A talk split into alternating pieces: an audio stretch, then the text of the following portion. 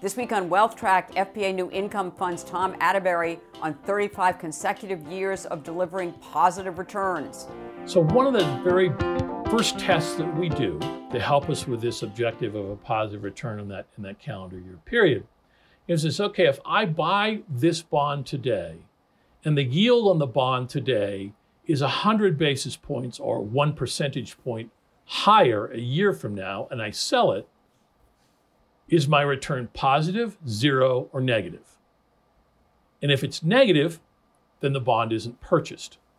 He describes his safe haven investment strategy this week on Consuelo Mack Wealth Track. Funding provided by Morgan Le Fay Dreams Foundation, Clearbridge Investments, a Legg Mason company, Miller Value Funds, Royce and Associates, Matthews Asia, First Eagle Investment Management, and Strategas Asset Management.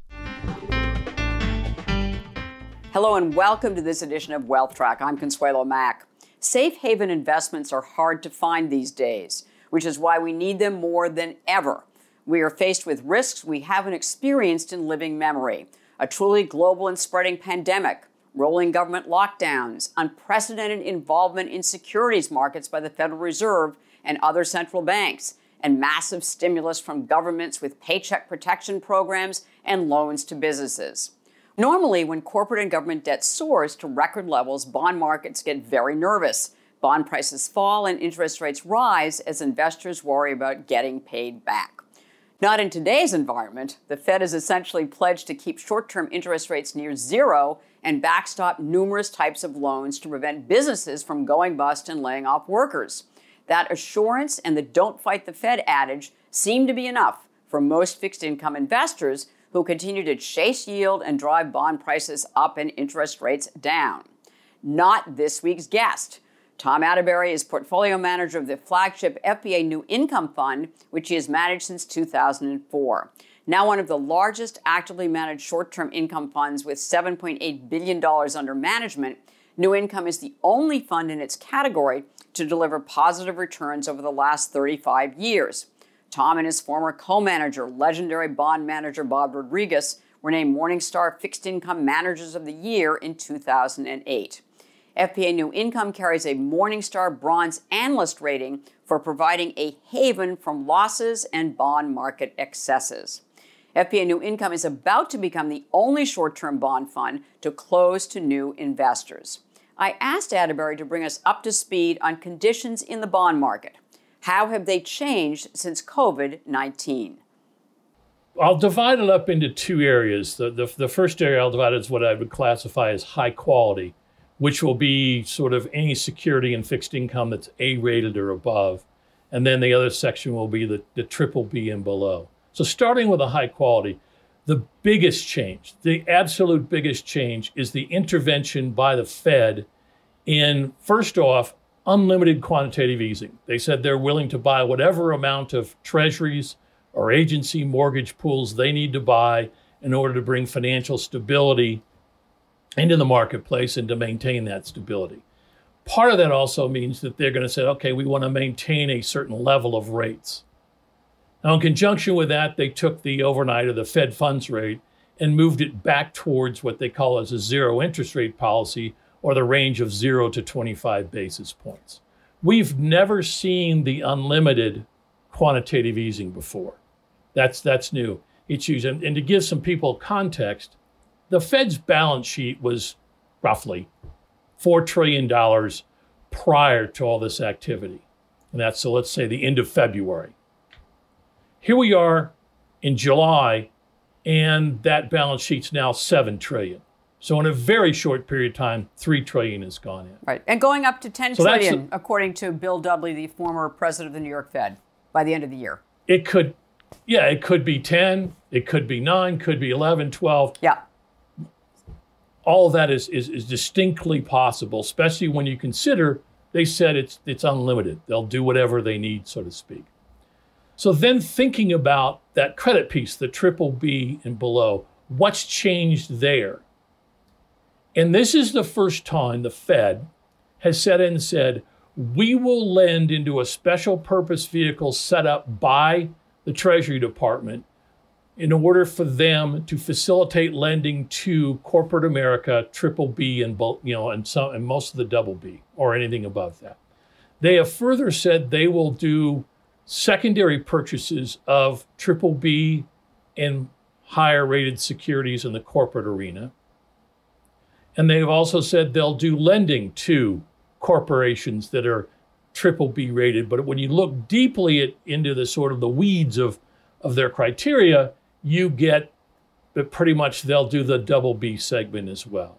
So this is massive intervention into the corporate arena that you've never seen from the Fed before, in conjunction with what you're seeing as it relates to treasuries and, and agencies. So a much more active Fed than we ever saw in the 2008 2010 period.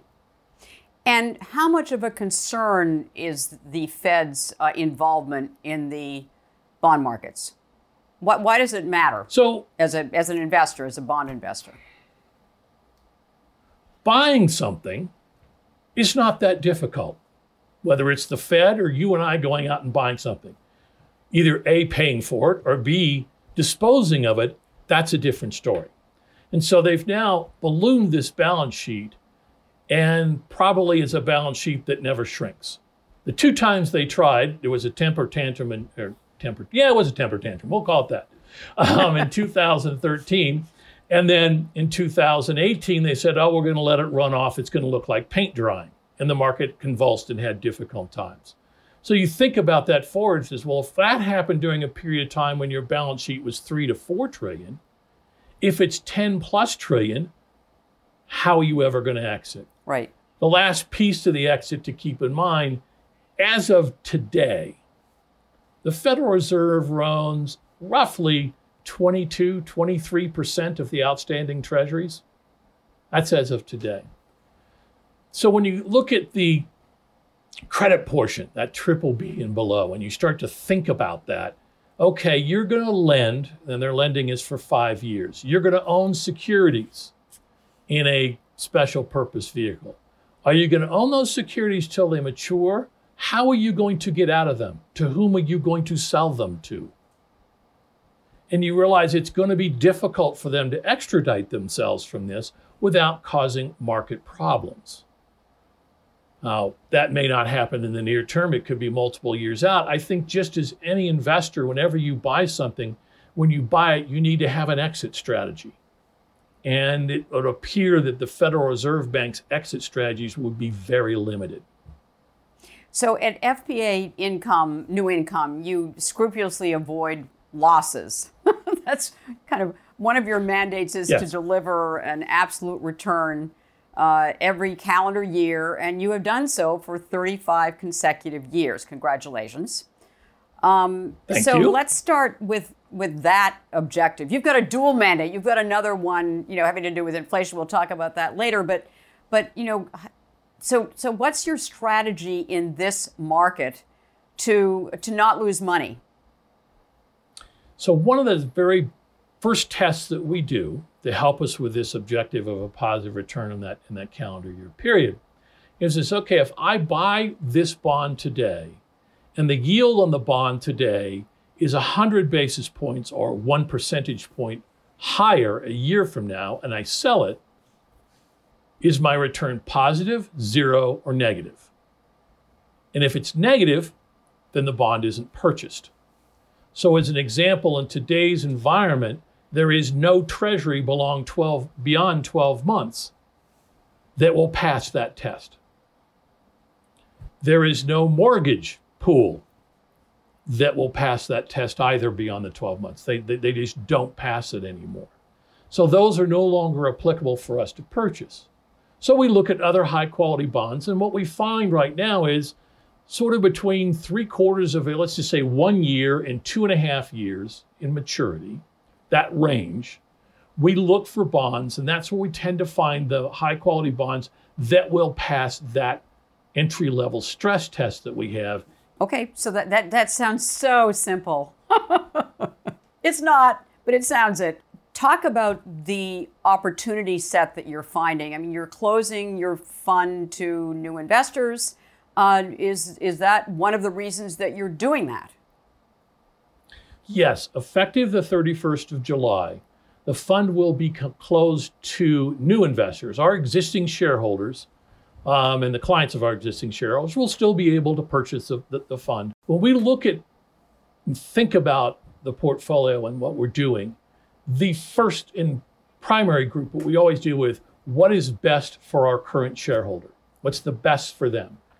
And when we sit down and do that and then look at the environment we find ourselves in today that we've been discussing, we realize that the opportunity set of high quality bonds that we can buy that pass that stress test and pass other fundamental tests has become quite much much smaller. And the best interest of your client, so uh, is again, is not to lose money, is to deliver, uh, you know, a positive, an absolute return. Yes, when we sit down and, and, and talk with clients or prospective clients, we lay out these are the two objectives this portfolio has: a positive return on an absolute basis in a 12-month period, and we're going to try to get CPI plus 100 basis points, or one percentage point, over a rolling five-year period.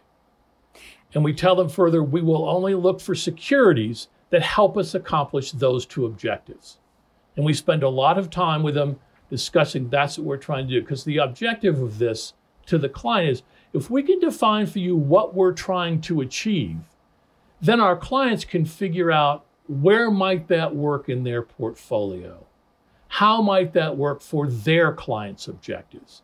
So if we can consistently do that for them, those two objectives and we can consistently apply the same methodologies, they can get some comfort of how we're going to act and how we should be positioned with the overall mix of securities and, and, and, funds and such that they have for their for their clients. Are you ever tempted to accept the Wall Street adage that don't fight the Fed, which many of your competitors are accepting and they're saying, hey, if the Fed's going to step up and you know buy this stuff, then I've got a floor underneath me and it's okay for me to buy uh, these, you know, securities, regardless of how much, you know, debt is being issued, because I know that that I've got a buyer out there. So why not take advantage of that? I don't know, even for like the next year or two. So every investment we make has to stand alone fundamentally on it by itself, whether it's a credit investment or whether it's a high quality investment.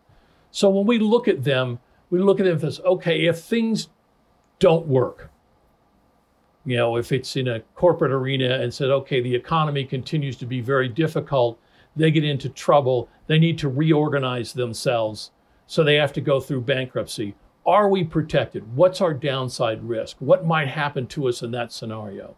And only when we're comfortable with that will we make an investment to us making an investment based on the fact, well, somebody else will bail me out if it doesn't work. In this case, you've, you've, you've identified the, the Federal Reserve Bank of the United States of America is the person that's going to do the bailing out, going, I don't know if they're going to be there. Um, talking to my co-manager today, you know, Abhi Patwardhan, he sort of joked, well, that means if it goes into, company goes into bankruptcy, is the Federal Reserve going to pro- provide the DIP financing, the debtor in possession financing for the bankrupt company? I don't know. Doesn't sound like that's probably a good idea for the Federal Reserve Bank to do.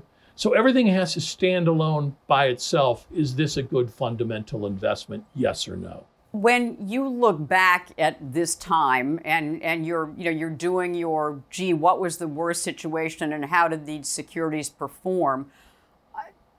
I'm, I'm thinking this is an unpre- has been an unprecedented, you know, era in that the economy was shut down by government mandate.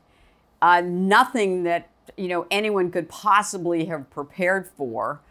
Is is this going to add a whole new level of kind of risk assessment to you know when you look at uh, individual issuers again in the future? So, to looking at issuers in, in, in risk assessment, so far as an example, so far the defaults, the delinquencies, the write-offs, and such that issuers and underwriters have, have, have had have been less than they were in 2008, 9, 10. Now, we're obviously we're not finished here, but that's what it is. But what we do look at, and we think is equally as important, and we've looked at it before, and I'll, I'll go back and use an example from in a second, a long time ago, is we look at each underwriter, we, we go do an analysis of them from all sorts of, you know, what's your underwriting criteria? How do you service loans?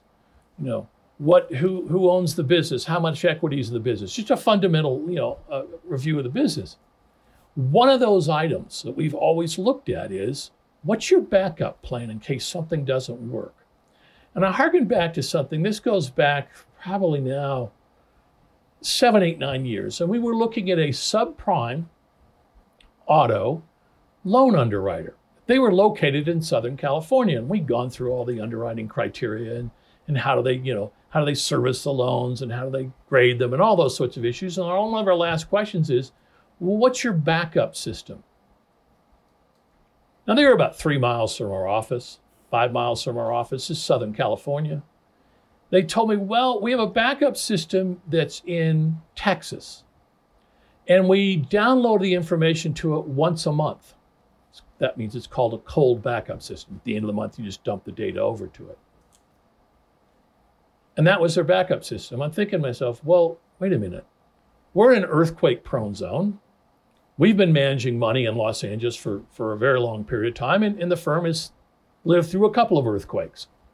And typically, what happens in an earthquake is they come by and red tag the building. No one can get into the building until the fire department comes through and says, okay, it's safe. Well, they don't pick commercial businesses and first, they actually go to homes first, which is probably a good reason for the study. Right. So you're a last on the list for that. They didn't have a proper backup system. So we did not use them. In looking at these underwriters, we're going to want to have that discussion with them. What's your remote plan? How have you practiced it? What's the details of it? How long can you run your business if your employees all have to work from their home? So your analysis is a, that yeah. granular. yes. Yes. Uh, just looking, so cash and equivalents, again, this is, you know, I think as of the end of June, but was 14% in the portfolio. Mortgage backed securities, 17.5%. Um, zero treasuries, at least that's what it said. You had said, uh, you know, nothing over a year's maturity, but are, are you really like at zero treasuries or is that wrong? The, the only treasuries we own are in the cash and equivalents component, where we own a bunch of one month and two weeks and three okay. month maturity bills, T bills. So the That's treasuries, it. they're just not worth the risk. Uh, you know, they're not. They're just not worth it. You not you are not paid enough. A two year treasury, and when I when we came on to this this call on, uh, this afternoon, had a yield of 14 basis points. 14. Yep. And and you like to That's hold things to maturity, right? I mean, basically. I would I would plan on owning that until it matures. And okay. saying, okay, am I willing to, to lend the government money for two years at 14 basis points, 0.14 percent? Um, the first answer is that from our team is no. We we are not. Why? Well, over the last 12 months, the inflation rate in this country was 0.6. I can't even earn inflation with that. The other element to it is I probably I haven't done the math, but you probably only have to raise rates from 14 basis points to maybe 25 or 30 basis points in a 12 month period, and that thing will have a negative total return for us. Let's talk about the uh, the inflation piece to this, and I, I know you know your your goal, as I said, you've got a dual mandate, absolute returns on a calendar year basis, and you want to uh, beat the CPI by 100 basis points, by a full percentage point on, on rolling like five year periods, 10 year periods, whatever. You've been less successful uh, in doing that. However, I with 100 basis points. However, I will say, I mean, I looked at the track record, and you know, you've beaten inflation. Uh, basically, you know, the entire time since inception and in multiple, you know, year periods since then. So have you set your bar too high by, you know, saying that you're going to deliver uh, one full percentage point over the CPI over you know multiple year periods? So looking at that analysis and they say, okay, is, is, is 100 basis points too much? Looking back at long-term history when we went back 50 and 60 years to sort of say, is this a doable objective? And we understood that it was a doable objective. The last couple of downturns, this downturn, the one in 2008, Federal Reserve monetary policy has changed very dramatically to where their attempts to get the economy stimulated is to set that high quality late rate at a negative real yield to where basically you borrow money at less than inflation, it's advantageous for you. And that has made it very challenging for us the last really 10 to 12 years mm-hmm. um, in order to get the 100 basis points. We've thought about reducing it and changing it, but when we have discussions with our clients about that and, and their thoughts, they look at us and go, look, we're very comfortable because you have a positive return mandate in a 12 month period. That's the first thing they're looking at. We understand the current environment and your ability to get CPI plus 100 is extremely challenging. We're not as concerned with that. If you can just get a CPI plus something, they tend to be happy. Okay, which you've and done. When you look at that period, yeah, when you look at the period sort of 2013 and such forward, that plus has been anywhere from 20 or 30 basis points to 50 or 60. And they're okay with that. And so we've gone, all right, fine, we'll leave it where it is. You are known as contrarians uh, at FPA, and I'm wondering what's your most contrarian position now, or your most contrarian strategy? Well, I think I'd put it into two areas. One, you have mentioned earlier yes, the Fed's telling you they're going to backstop all this all this debt that's being issued. And everybody's doing that and we're going no, fundamentally it doesn't make sense to lend to that entity, we're not going to participate. So that's something we're doing that very few or, or others are doing. The other one was many embraced, okay, it was a sell-off, let's quickly go in, buy all the credit, it's going to recover, the Fed's going to, you know, pump money into the system, the economy is going to recover, and we went, well, wait a minute that doesn't necessarily make as much sense for us. And the reason is it's not like the economy went down because, and then you fill in like what occurred in 2008 or what occurred in 2000, 2001, or if you go back and you look at you look at look at 98 and 2000.